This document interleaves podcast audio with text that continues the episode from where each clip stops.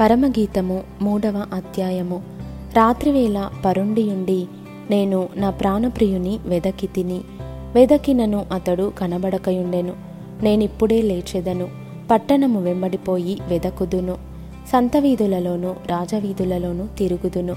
నా ప్రాణప్రియుని వెదకుదును అని నేను అనుకొంటిని నేను వెదకినను అతడు కనబడలేదు. పట్టణమునందు సంచరించు కావలివారు నాకెదురు పడగా మీరు నా ప్రాణప్రియుని చూచితిరా అని నేను అడిగి తిని నేను వారిని విడిచి కొంచెము దూరము పోగా నా ప్రాణప్రియుడు నాకెదురు పడెను వదిలిపెట్టక నేనతని పట్టుకొంటిని. నా తల్లి ఇంటికతని తోడుకొని వచ్చి తిని నన్ను కనిన దాని ఎరలోనికి తోడుకొని వచ్చి తిని ఎరుషలేము కుమార్తెలారా పొలములోని ఇరులను బట్టియు లేలను బట్టియు మీ చేత ప్రమాణము చేయించుకొని లేచుటకు ప్రేమకు ఇష్టమగు వరకు మీరు లేపకయు కలతపరచకయు నుండుడని నేను మిమ్మును బతిమాలుకొనుచున్నాను. ధూమస్తంభముల వలె అరణ్య మార్గముగా వచ్చు ఇది ఏమి? గోపరసముతోనూ సాంబ్రాణితోనూ వర్తకులము వివిధమైన సుగంధ చూర్ణములతోనూ పరిమళించుచు వచ్చు ఇది ఏమి? ఇదిగో సొలోమును పల్లకి వచ్చుచున్నది.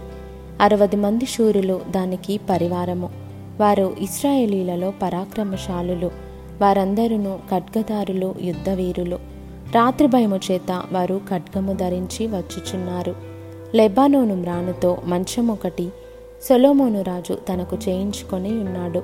దాని స్తంభములు వెండిమయములు దాని పాదములు స్వర్ణమయములు దాని మెత్తలు ధూమ్రవర్ణ వస్త్రముతో చేయబడెను. ప్రేమను సూచించు విచిత్రమైన కుట్టుపనితో ఎరుషలేము కుమార్తెలు దాని లోపలి భాగము నలంకరించిరి. సియోను కుమార్తెలారా వేం చేయుడి? కిరీటము ధరించిన సొలోమోను రాజును చూడుడి. వివాహ దినమున అతని తల్లి అతనికి పెట్టిన కిరీటము చూడుడి. ఆ దినము అతనికి బహు సంతోషకరము.